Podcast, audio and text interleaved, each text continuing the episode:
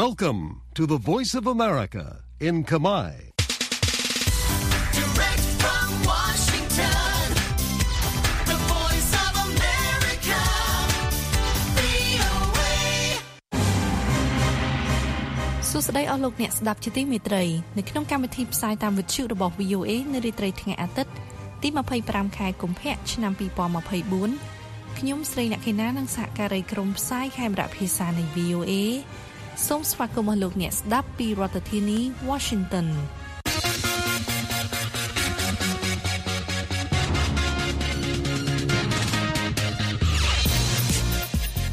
នៅក្នុងការផ្សាយរបស់ VOA ជាបន្តបន្តទៅនេះយើងមានសេចក្តីរាយការណ៍អំពីឧបការីអាមេរិកទទួលបន្ទុកកិច្ចការក្នុងតំបន់ធ្វើដំណើរទស្សនកិច្ចមកកាន់កម្ពុជា ការបោះឆ្នោតជ្រើសតាំងសមាជិកប្រសិទ្ធភាពកម្ពុជា ចាប់ផ្ដើមនៅថ្ងៃអាទិត្យនេះ ជនភៀសខ្លួនអ៊ុយក្រែនដែលបាត់បង់ទីលំនៅរាប់លាននាក់កំពុងប្រឈមអនាគតមិនប្រកបប្រជាគណៈកម្មាធិការអូឡ িম্প ិករុស្ស៊ីចាញ់ក្នុងការតវ៉ាប្រឆាំងនឹងការផ្ជួសមាជិកភាពខ្លួននៅក្នុងគណៈកម្មាធិការអូឡ িম্প ិកអន្តរជាតិអតីតប្រធានធនាគារ Bank of China ត្រូវបានចោទប្រកាន់ពីបទស៊ីសំណូកតទៅទីនេះសូមលោកអ្នកនាងស្ដាប់សេចក្តីរាយការណ៍ទាំងនេះដូចតទៅ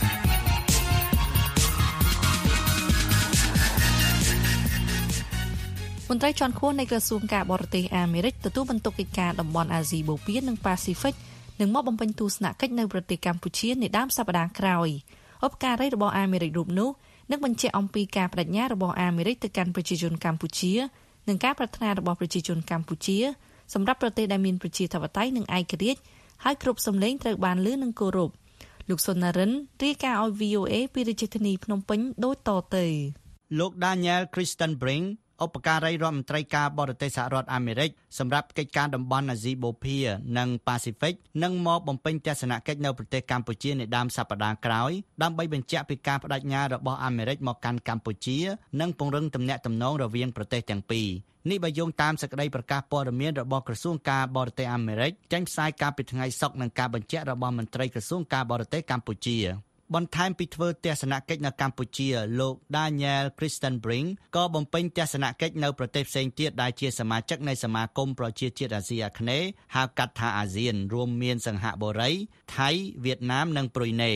ដំណើរទស្សនកិច្ចនេះនឹងចាប់ផ្ដើមពីថ្ងៃទី23ខែកុម្ភៈដល់ថ្ងៃទី4ខែមីនាឆ្នាំ2024 ក្រសួងការបរទេសអាមេរិកបញ្ជាក់ថាដំណើរទស្សនកិច្ចមកកាន់តំបន់អាស៊ីអាគ្នេយ៍នេះធ្វើឡើងដើម្បីលើកឡើងពីការបដិញ្ញាកាន់តែរឹងមាំនិងយូរអង្វែងរបស់អាមេរិកមកកាន់សម្ព័ន្ធមិត្តនិងដៃគូក្នុងតំបន់អាស៊ីអាគ្នេយ៍ក្នុងប្រទេសកម្ពុជាលោកឧបការីអាមេរិកនឹងជួបជាមួយមន្ត្រីជាន់ខ្ពស់កម្ពុជាមួយចំនួន ដើម្បីធ្វើឲ្យឆ្ពោះទៅមុខនៅទស្សនៈរួមស្ដីពីតំបន់ Indo-Pacific ដែលសេរី ប្រកបដោយវិបុលភាពមានសន្តិសុខនិងមានភាពធន់នេះបើយោងតាមក្រសួងការបរទេសអាមេរិកសេចក្តីប្រកាសព័ត៌មានរបស់ក្រសួងការបរទេសអាមេរិកបញ្ជាក់ក្នុងន័យដើមថាលោកឧបការីនឹងបញ្ជាក់អំពីការបដិញ្ញារបស់សហរដ្ឋអាមេរិក ទៅកាន់ប្រជាជនកម្ពុជានឹងការប្រាថ្នារបស់ពួកគេសម្រាប់ប្រទេសដែលមានប្រជាធិបតេយ្យនិងឯករាជ្យហើយគ្រប់សម្លេងត្រូវបានលើនិងគោរពហើយអធិបតេយ្យភាពរបស់កម្ពុជាត្រូវបានការពារអ្នកនាំពាក្យក្រសួងការបរទេសកម្ពុជាលោកជុំសន្តិរីប្រាប់ VOA នៅថ្ងៃសៅរ៍ថាដំណើរទស្សនកិច្ចនេះកំពុងត្រូវបានរៀបចំសម្រាប់ថ្ងៃទី26និង27ខែកុម្ភៈ លោកបន្ថែមថាការធ្វើទស្សនកិច្ចនេះនឹងលើកកម្ពស់បន្ថែមទៀតនៅទំនាក់ទំនងរវាងប្រទេសទាំងពីរហើយជាឱកាសមួយសម្រាប់ភាគីទាំងពីរផ្លាស់ប្តូរយោបល់គ្នាលើបញ្ហាតំបន់និងអន្តរជាតិលោកជុំសន្តិរី មិនទាន់អាចបញ្ជាក់ថាតើលោកឧបការីរូបនោះនឹងជួបជាមួយលោកនាយករដ្ឋមន្ត្រីហ៊ុនម៉ាណែតឬយ៉ាងណា អ្នកស្រី Gasi Amparo អ្នកនាំពាក្យរបស់ស្ថានទូតអាមេរិកប្រចាំនៅកម្ពុជាក៏មិនទាន់អាចបញ្ជាក់ថាតើលោកឧបការីនឹងជួបជាមួយលោកនាយករដ្ឋមន្ត្រីហ៊ុនម៉ាណែតឬយ៉ាងណាអ្នកស្រីបញ្ជាក់ថាលោកឧបការីនឹងជួបជាមួយមន្ត្រីកម្ពុជាមួយចំនួនដំណើរទស្សនកិច្ចរបស់មន្ត្រីជាន់ខ្ពស់នៃក្រសួងការបរទេសសហរដ្ឋអាមេរិកកើតឡើងនៅគ្រាដែលសមាគមអាស៊ានព្រួយបារម្ភទៅលើភាពតានតឹងភូមិសាស្ត្រនយោបាយដែលកាន់តែកើនឡើងខ្លាំងក្នុងតំបន់និងស្របពេលដែលសមាគមអាស៊ានមួយចំនួនក្នុងនោះមានកម្ពុជាផងដែរត្រូវបានគេមើលឃើញថាកាន់តែខិតទៅរកប្រទេសចិនលោកឧបការីរដ្ឋមន្ត្រី Kristen Brink ធ្លាប់មកបំពេញទស្សនកិច្ចនៅប្រទេសកម្ពុជាចំនួន2លើកកាលពីឆ្នាំ2022គឺនៅក្នុងខែឧសភានិងក្នុងខែកក្កដាដែលការនោះកម្ពុជាធ្វើជាប្រធានបដូវវេនសមាគមអាស៊ាន នាយកទទួលបន្ទុកកិច្ចការទូតនៃអង្គការការពារសិទ្ធិមនុស្សលីកាដូលោកអំសំអាតថ្លែងថាមន្ត្រីរដ្ឋាភិបាលអាមេរិកដែលមកកម្ពុជាតែងតែលើកឡើងពីការពង្រឹងលទ្ធិប្រជាធិបតេយ្យនិងការគោរពសិទ្ធិមនុស្សដោយសារតែកម្ពុជាជាប្រទេសដែលប្រកាន់លទ្ធិប្រជាធិបតេយ្យសេរីពហុបកកន្លងមកនេះយើងឃើញថាមានភាពចម្រូងចម្រាសច្រើនដែរតកតងនឹង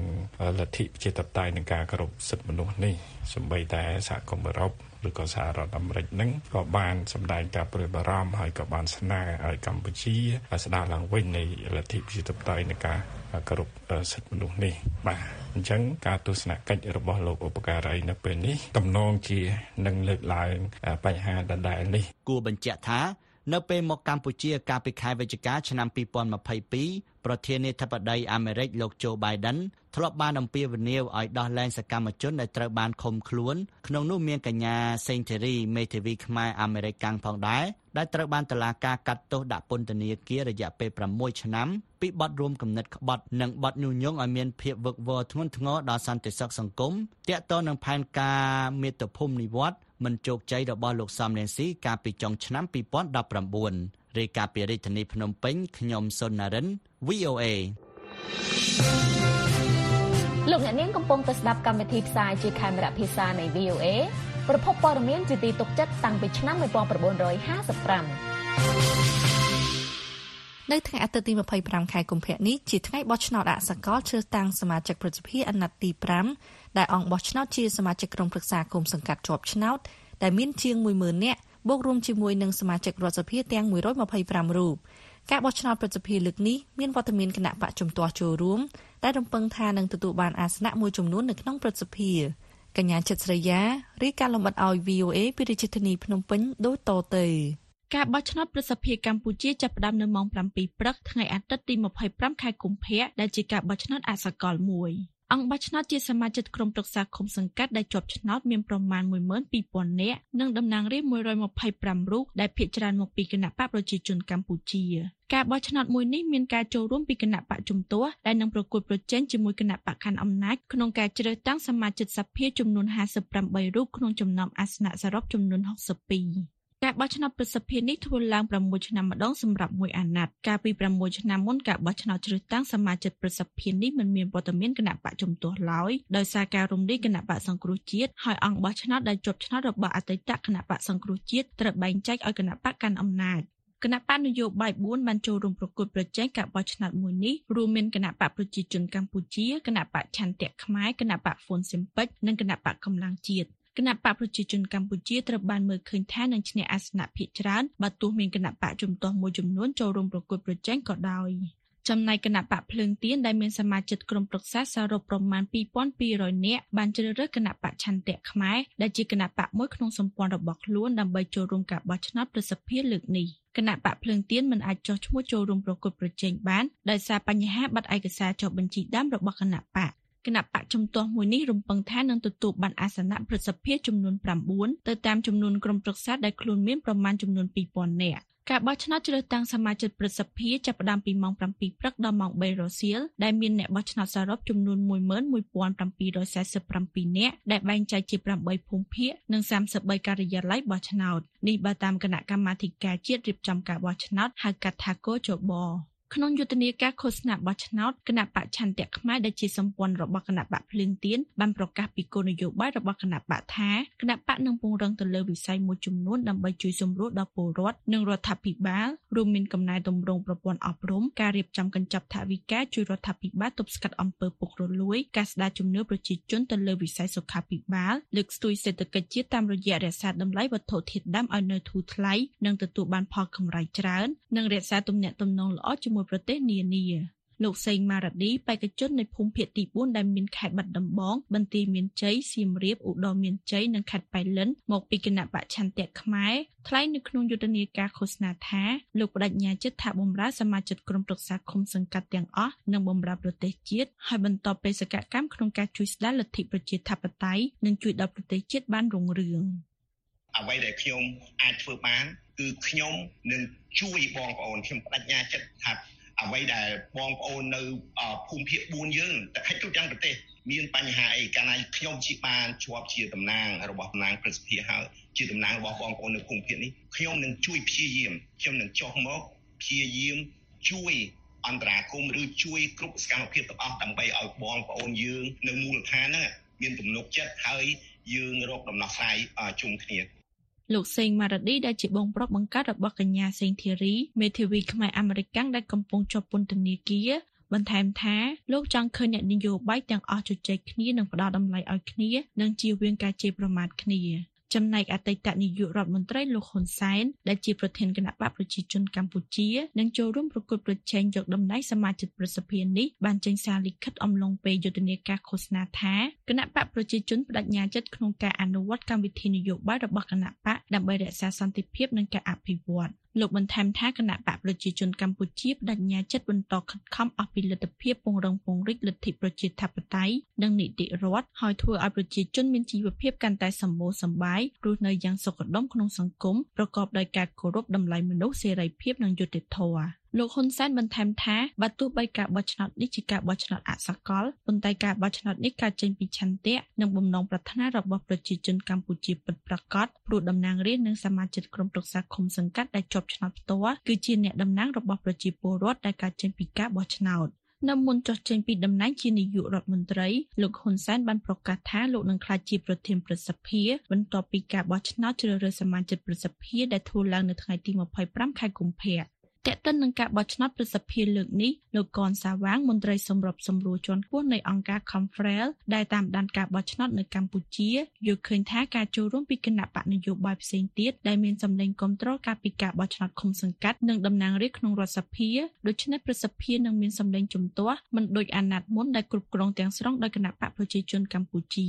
គណៈបកជំទាស់រំពឹងថានឹងមានសម្លេងតតាំងក្នុងព្រឹទ្ធសភាបើតាមគោលជបលទ្ធផលផ្លូវការនឹងត្រូវប្រកាសនៅថ្ងៃទី2ខែមេសាក្រោយដោះស្រាយពាក្យបណ្ដឹងរួចរាល់រីកាពីរាជធានីភ្នំពេញ នាងខ្ញុំចិត្តស្រីយ៉ា VOA ពីរដ្ឋធានី Washington សំលេងហៅរ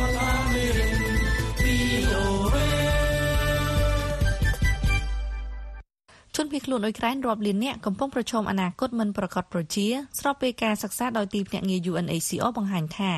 ជនភៀសខ្លួនដែលត្រូវបានស្ទង់មតិបានលើកឡើងពីអសន្តិសុខដែលកំពុងបន្តមាននៅអ៊ុយក្រែនជាកត្តាចម្បងដែលរារាំងការវិលត្រឡប់មកមាតុភូមិវិញអ្នកស្រី Liza Schlein រាយការណ៍ឲ្យ VOA ពីទីក្រុង Zernay ប្រទេសស្វីសហើយលោកសឹងសុផាតជួនសេចក្តីប្រែសម្រួលការសិក្សានាពេលថ្មីថ្មីនេះដោយទីភ្នាក់ងារអង្គការសហប្រជាជាតិទទួលបន្ទុកលើសិទ្ធិមនុស្ស ហៅកាត់ថា UNHCR បានព្រមានថាជនភៀសខ្លួនអ៊ុយក្រែននិងអ្នកបាត់បង់ជំរករាប់លាននាក់កំពុងប្រឈមនឹងភាពមិនប្រកបប្រជា ស្របពេលអ៊ុយក្រែនឈានចូលដល់ឆ្នាំទី3នៃសង្គ្រាមជាមួយរុស្ស៊ីនិងការតស៊ូដើម្បីបន្តរស់រានរបស់អ៊ុយក្រែនកំពុងប្រឈមនឹងការคลายជាវិបត្តិកាន់តែរ៉ាំរ៉ៃប្រធានប្រចាំតំបន់របស់ទីភ្នាក់ងារ UNHCR នៅអឺរ៉ុបលោក Philip Leclerc បាននិយាយនៅក្នុងពេលថ្មីថ្មីនេះក្នុងសម្ដីដើមយ៉ាងដូចនេះថាបន្ទាប់ពីសង្គ្រាមទ្រង់ទ្រាយធំរយៈពេល2ឆ្នាំនៅអ៊ុយក្រែនខណៈពេលមានការបំផ្លិចបំផ្លាញដ៏មហិមានិងការបាញ់ប្រហារដោយយុទ្ធភ័ណ្ឌធនធ្ងន់ក៏ដូចជាការវាយប្រហារដោយគ្រាប់មីស៊ីលនៅទូទាំងប្រទេសអនាគតរបស់មនុស្សរាប់លាននាក់ដែលបានបាត់បង់ទីជម្រកនៅតែក្រសោបក្នុងភាពមិនប្រកបប្រជាថ្លែងនៅទីក្រុងអាថែនប្រទេសក្រិច លោកលើក្លែកបានថ្លែងប្រាប់អ្នកសារព័ត៌មាននៅក្នុងទីក្រុងហ្សឺណែវប្រទេសស្វីសថាការរកឃើញនៅដំណាក់កាលបឋមនៃការសិក្សាបង្ហាញថាភាគច្រើននៃអ្នកដែលត្រូវបានស្ទង់មតិបានបង្ហាញបំណងវិលត្រឡប់មកមាតុភូមិវិញនៅថ្ងៃណាមួយ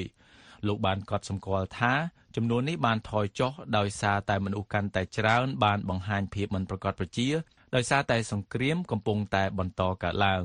ការសិក្សារបស់ទីភ្នាក់ងារ UNHCR គឺផ្អែកលើបទសម្ភាសន៍ ដែលត្រូវបានធ្វើឡើងកាលពីខែមករានិងក្នុងខែកុម្ភៈជាមួយនឹងជនភៀសខ្លួនអ៊ុយក្រែនអ្នកបាត់បង់ទីលំនៅក្នុងប្រទេសនិងសមាជិកគ្រួសារអ្នកវិលត្រឡប់មកវិញទាំងនៅក្នុងនិងក្រៅប្រទេសអ៊ុយក្រែនប្រមាណ9900នាក់លោកលេក្លែកបានថ្លែងបន្តទៀតយ៉ាងដូចនេះថា អ្នកដែលបាត់បង់ទីលំនៅដែលត្រូវបានស្ទង់មតិបានលើកឡើងពីអសន្តិសុខដែលកំពុងកើតមាននៅអ៊ុយក្រែនជាកត្តាចម្បងនៅក្នុងការរារាំងការវិលត្រឡប់របស់ពួកគេស្របពេលមានការព្រួយបារម្ភដទៃទៀតរួមមានកង្វះខាតឱកាសសេដ្ឋកិច្ចនិងបញ្ហាទីលំនៅថ្ងៃសៅរ៍ទី24កុម្ភៈកត់សម្គាល់ខួប2ឆ្នាំនៃការឈ្លានពានរបស់រុស្ស៊ីនៅអ៊ុយក្រែននៅក្នុងការរំលឹកដ៏ច្បាស់មួយពីការខាតបង់ដោយសង្គ្រាម ការិយាល័យអង្គការសហប្រជាជាតិសម្រាប់ការសម្របសម្រួលកិច្ចការមនុស្សធម៌ OCHA បាននិយាយថាជនស៊ីវិលយ៉ាងហោចណាស់10000នាក់ត្រូវបានសម្លាប់ហើយជាង18000នាក់ត្រូវបានរងរបួសជនអ៊ុយក្រែនជិត6.5លាននាក់បានស្វែងរកទីស្នាក់អាស្រ័យនៅទូទាំងសកលលោកខណៈមនុស្សប្រមាណ3.7លាននាក់បានបាត់បង់ទីលំនៅឋានដោយបង្ខំនៅក្នុងប្រទេស លោកលើកក្លាកបានថ្លែងបន្តទៀតយ៉ាងដូចនេះថាស្របពេលសង្គ្រាមរំកិលទៅមុខស្ថានភាពមនុស្សធម៌នៅតែអាក្រក់ខាងក្នុងអ៊ុយក្រែនជាទីដែលប្រជាជនប្រមាណ40%ឬ14.6លាននាក់កំពុងត្រូវការជំនួយមនុស្សធម៌និងការការពារដោយលោកក៏សម្គាល់ថាខែកុម្ភៈនេះក៏កត់សម្គាល់រយៈពេល10ឆ្នាំចាប់តាំងពីសង្គ្រាមនៅភាគខាងកើតអ៊ុយក្រែនបានចាប់ផ្ដើមឡើងផងដែរ បើទោះបីជាសង្គ្រាមមិនបានបង្ហាញសញ្ញាស្រាកស្រានលោកលេក្លាក់ថាជនភៀសខ្លួនអ៊ុយក្រែន59%ដែលត្រូវបានស្ទង់មតិនិយាយថាពួកគេមានការជំរុញចិត្តនឹងវិលត្រឡប់មកមាតុភូមិវិញប្រសិនបើពួកគេបន្តប្រឈមនឹងបញ្ហាប្រឈមផ្សេងផ្សេងនៅក្នុងប្រទេសដែលពួកគេកំពុងស្នាក់អាស្រ័យ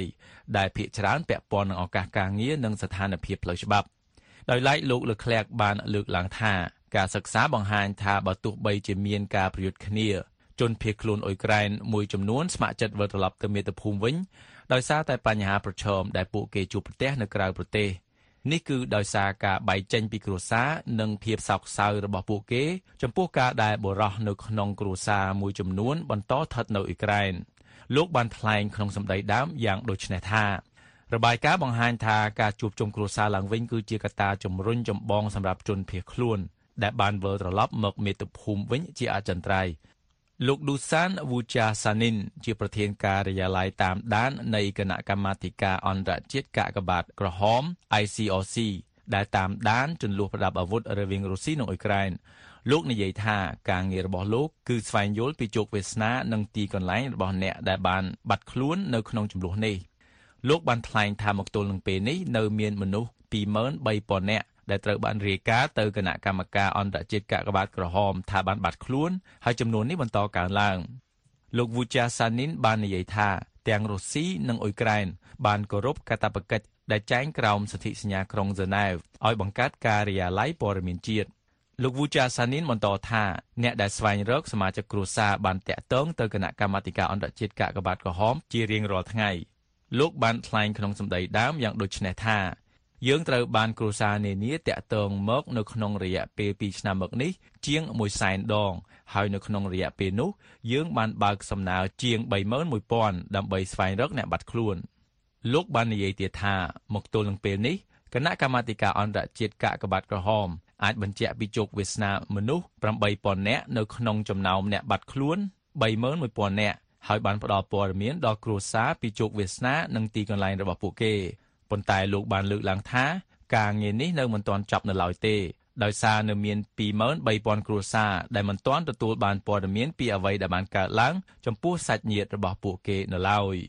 ពីរដ្ឋធានី Washington ខ្ញុំសង្សុផាត VOA អស់លោកអ្នកនាងកំពុងតែស្ដាប់កម្មវិធីផ្សាយបន្តផ្ទាល់របស់ VOA ពីរដ្ឋធានី Washington កាលពីថ្ងៃសុក្រ គណៈកម្មាធិការអូឡ িম্প ិករុស្ស៊ីបានចាញ់នៅក្នុងការតវ៉ារបស់ខ្លួនដល់តុលាការអាជ្ញាកណ្ដាលខាងកីឡាប្រឆាំងនឹងគណៈកម្មាធិការអូឡ িম্প ិកអន្តរជាតិដែលបានព្យួរសមាជិកភាពរបស់រុស្ស៊ីដោយសារបានបញ្ចូលអង្គការកីឡា4តំណាងតំបន់កាន់កាប់ដោយរុស្ស៊ីនៅក្នុងផ្នែកខាងកើតប្រទេសអ៊ុយក្រែនការព្យួរសមាជិកភាពនេះរារាំងគណៈកម្មាធិការអូឡ িম্প ិករុស្ស៊ីមិនឲ្យទទួលបានប្រាក់កាសប៉ុន្តែពួកអត្តពលិកនឹងនៅតែអាចប្រកួតបាន។ លោក Samuel Wayman រាយការណ៍ឲ្យ VOA ហើយលោកឈឹមសូមេតជួនសេចក្តីប្រាយសម្រួលតុលាការអាជ្ញាកណ្ដាលខាងកីឡា CAS បានចាញ់ចោលការតវ៉ារបស់គណៈកម្មាធិការអូឡ িম্প ិករុស្ស៊ីដោយនិយាយថាការផ្អាកសមាជិកភាពរបស់រុស្ស៊ីដោយគណៈកម្មាធិការអូឡ িম্প ិកអន្តរជាតិមិនរំលោភគោលការណ៍នៃនីតិអនុគមភាពសមភាព ភាពអាចទុះទីជាមុនបាន ឬភាពមានសមាមាត្រទេគណៈកម្មាធិការអូឡ িম্প ិកអន្តរជាតិបានឆ្លើយតបនឹងការចានចោលការតវ៉ានេះនៅក្នុងសេចក្តីថ្លែងការណ៍មួយថា ពួកគេពេញចិត្តថាតុលាការអាជ្ញាកណ្ដាលខាងកីឡា បានបញ្ជាក់អំពីសេចក្តីសម្រេចព្យួរសមាជិកភាពនៃគណៈកម្មាធិការអូឡ িম্প ិករុស្ស៊ីគណៈកម្មាធិការអូឡ িম্প ិកអន្តរជាតិបានថ្លែងថាសេចក្តីសម្រេចរបស់ក្រុមប្រឹក្សាប្រតិបត្តិរបស់ខ្លួន ធ្វើក្រោយសេចក្តីសម្រេចជាឯកតោភាគីដោយគណៈកម្មាធិការអូឡ িম্প ិករុស្ស៊ី ROC កាលពីថ្ងៃទី5តុលា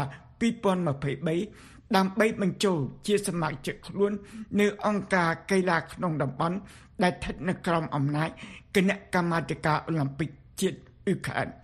តំបន់ទាំង4នោះ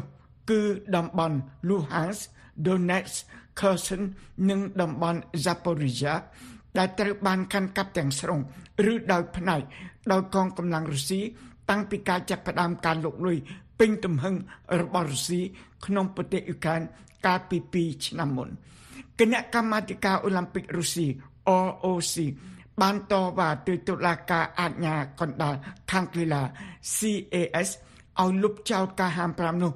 ដើម្បីត្រូវបានទទួលស្គាល់ជាគណៈកម្មាធិការអូឡ িম্প ិកជាតិត្រឹមត្រូវតាមច្បាប់ និងដើម្បីទទួលសិទ្ធិទាំងអស់តាក់ទងនឹងឋានៈនេះកាលពីខែតុលាឆ្នាំមុនគណៈកម្មាធិការ ORC បានចេញសេចក្តីថ្លែងការណ៍មួយ អំពីការហាម5នេះដោយនិយាយថាសេចក្តីសម្រេចរបស់គណៈកម្មាធិការអូឡ িম্প ិកអន្តរជាតិ IOC គ្មានប្រសិទ្ធភាពទេដោយមានតេតិននឹងនយោបាយយ៉ាងច្បាស់លាស់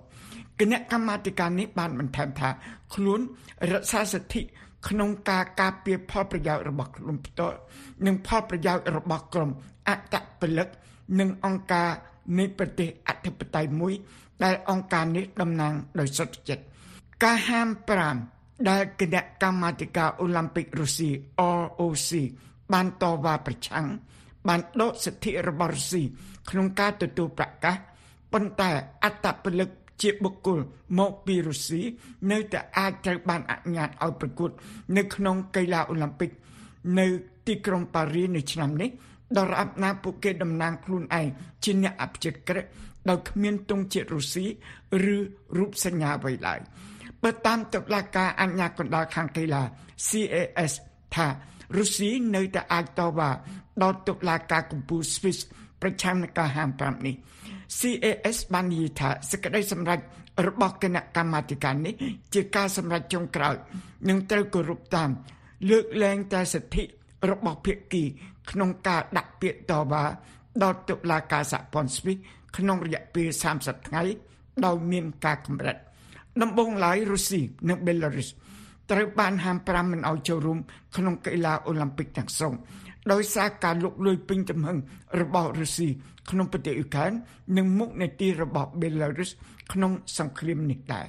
តែយ៉ាងណាក៏ដោយក៏គណៈកម្មាធិការ IOC បានពោលថាខ្លួនមិនចង់ដាក់ទណ្ឌកម្មប្រឆាំងនឹងពួកអត្តពលិកដោយសារសកម្មភាពនៃរដ្ឋាភិបាលរបស់ពួកគេទេដូច្នេះក្រមអត្តពលិកមកពីប្រទេសទាំងពីរនេះ នៅតែអាចប្រកួតបានជាបុគ្គល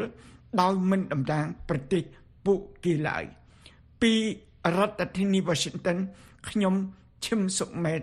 BOA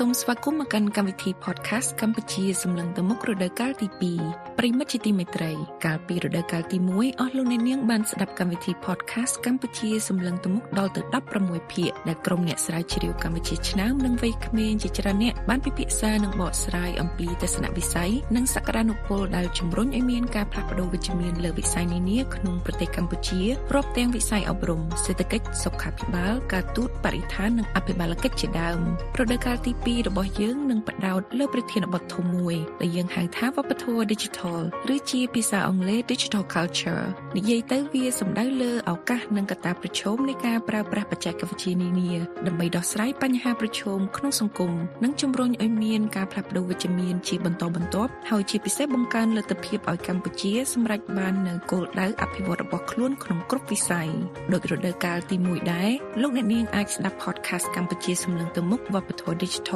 ឬ Digital Culture នេះតាម Apple Podcast Google Podcast Spotify និងតាមគេហទំព័ររបស់យើង khmer.vnews.com/envision Cambodia Digital Culture ហើយសូមកុំភ្លេច subscribe សូមអរគុណអតីតប្រធានធនាគារ Bank of China របស់ចិនត្រូវបានចោទប្រកាន់ការពីពេលថ្មីៗនេះពីបទស៊ីសំណូកការចោទប្រកាន់នេះ ធ្វើឲ្យលោកស្ថិតនៅក្នុងចំណោមមន្ត្រីចិនជាច្រើនដែលត្រូវបានបង្ក្រាបដោយវិធានការប្រឆាំងអំពើពុករលួយរបស់ប្រធានាធិបតីចិនលោកស៊ីជីនពីងទីភ្នាក់ងារសារព័ត៌មាន AP រាយការណ៍អំពីរឿងនេះពីទីក្រុងប៉េកាំងប្រទេសចិនហើយអ្នកស្រីលីម៉ូរីវ៉ាន់ជួនសេចក្តីប្រែសម្រួលរដ្ឋអាជ្ញាចិនបានបញ្ជាក់កាលពីថ្ងៃទី19ខែកុម្ភៈកន្លងទៅនេះថាលោកលាវលៀងគឿអតីតប្រធានធនាគារ Bank of China របស់ចិនត្រូវបានចោទប្រកាន់ពីបទស៊ីសំណូក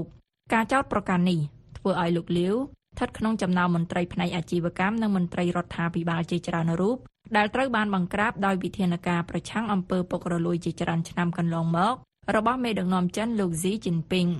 នេះបើយោងតាមសេចក្តីរាយការណ៍របស់ទីភ្នាក់ងារសារព័ត៌មាន AP លោកលាវត្រូវបានចោទប្រកាន់ពីបទកេងប្រយោជន៍ពីមុខតំណែងរបស់លោកនៅធនាគារ Bank of China និងពីមុខតំណែងពីមុនរបស់លោក ជាប្រធានធនាគារ Export Import Bank of China នេះបើយោងតាមការបញ្ជាក់របស់មហាអัยការចិន នៅក្នុងសេចក្តីថ្លែងការណ៍មួយដែលបង្ហោះនៅលើបណ្ដាញសង្គមអនឡាញទីភ្នាក់ងារសារព័ត៌មានស៊ីនហួររបស់រដ្ឋាភិបាលចិន បានឲ្យដឹងថា លោកលាវត្រូវបានចោទប្រកាន់ពីបទជួយអ្នកដទៃឲ្យទទួលបានកម្ចីនិងមុខតំណែងជាថ្នូរនឹងទ្រព្យសម្បត្តិនិងសាច់ប្រាក់និងពីបទផ្ដាល់កម្ចីដោយរំលោភលើបទបញ្ញត្តិនានាដែលបណ្ដាលឲ្យមានការខាតបង់ជាច្រើនបណ្ដឹងចោទប្រកាន់លើលោកលាវ ដែលត្រូវបានស៊ើបអង្កេតអស់រយៈពេលជាង10ខែមកហើយនេះត្រូវបានដាក់ជូនតុលាការក្នុងទីក្រុងជីណាន នៃខេត្តឆានតុងនៅភូមិខាងកើតប្រទេសចិនធនាគារ Bank of China ដែលជារបស់រដ្ឋនិងជាធនាគារមួយក្នុងចំណោមធនាគារធំៗទាំង4របស់ប្រទេសចិននេះមានវត្តមានយ៉ាងធំទូលំទូលាយនៅក្រៅប្រទេស យុទ្ធនាការប្រឆាំងអំពើពុករលួយ ដែលមានប្រជាប្រិយភាពក្នុងចំណោមសាធារណជន និងដែលបានអនុញ្ញាតឲ្យលោកស៊ីបំបិតមាត់គូប្រជែងនយោបាយរបស់លោក ហាក់ដូចជាមិនបានបង្ហាញសញ្ញាណាមួយថានឹងចុះថមថយនោះឡើយមហាអัยការរបស់ប្រទេសចិន បានប្រកាសកាលពីខែមករាកន្លងទៅនេះថាលោកតាំងឈួងនីងអតីតប្រធានសហគ្រាស China Everbright Group ដែលជាធនាគារគ្រប់គ្រងដោយរដ្ឋមួយផ្សេងទៀត ត្រូវបានចាប់ខ្លួនក្រោមការសង្ស័យពីបទកេងបន្លំ និងស៊ីសំណូកនៅក្នុងករណីដូចនេះការផ្ដន្ទាទោសគឺជាលទ្ធផលដែលគេអាចស្ទើរតែសន្មត់ទុកជាមុនបានរួចស្រេចទៅហើយអតីតប្រធានក្រុមហ៊ុនគ្រប់គ្រងទ្រព្យសកម្មរបស់រដ្ឋលោកឡៃឆាវមីនត្រូវបានកាត់ទោសប្រហារជីវិតនៅឆ្នាំ2021ពីបទទទួលសំណូកអ្នកផ្សេងទៀតត្រូវបានកាត់ទោសឲ្យជាប់ពន្ធនាគាររយៈពេលវែង ទីភ្នាក់ងារសារព័ត៌មានស៊ីនហួរបានរាយការណ៍ថានៅក្នុងការថ្លែងសុន្ទរកថាទៅកាន់គណៈកម្មការវិន័យរបស់បកកុម្មុយនីសចិនកាលពីដើមឆ្នាំនេះលោកស៊ីបានជំរុញឲ្យមានការខិតខំប្រឹងប្រែងបន្ថែមទៀតដើម្បីយកឈ្នះលើការប្រយុទ្ធដ៏លំបាកនិងចំណាយពេលយូរប្រឆាំងនឹងអំពើពុករលួយដោយលោកបាននិយាយថាស្ថានភាពនេះនៅតែធ្ងន់ធ្ងរនិងស្មុគស្មាញរឿងពុករលួយនេះមិនត្រឹមតែកើតឡើងនៅក្នុងវិស័យហិរញ្ញវត្ថុប៉ុណ្ណោះទេ គឺថែមទាំងកើតឡើងនៅក្នុងវិស័យផ្សេងទៀតផងដែរជាឧទាហរណ៍កាលពីខែមករាកន្លងទៅនេះអតីតប្រធានសមាគមបាល់ទាត់ចិនត្រូវបានកាត់ទោសក្រោមបទចោទប្រកាន់ថា បានទទួលសំណូកចំនួនប្រមាណ11លាន2សែនដុល្លារពីរដ្ឋធានី Washington ខ្ញុំលីម៉ូរីវ៉ាន់ VOA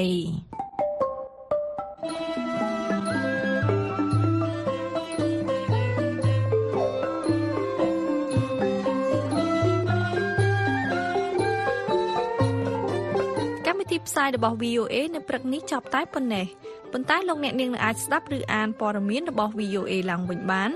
តាមរយៈគេហទំព័រ khmae.voanews.com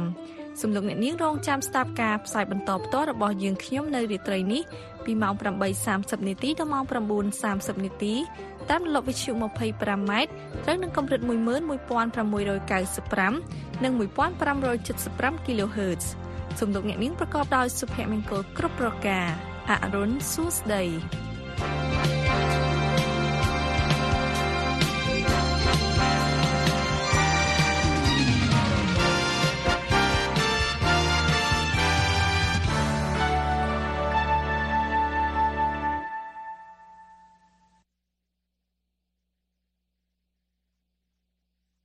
This program has come to you from the Voice of America, Washington.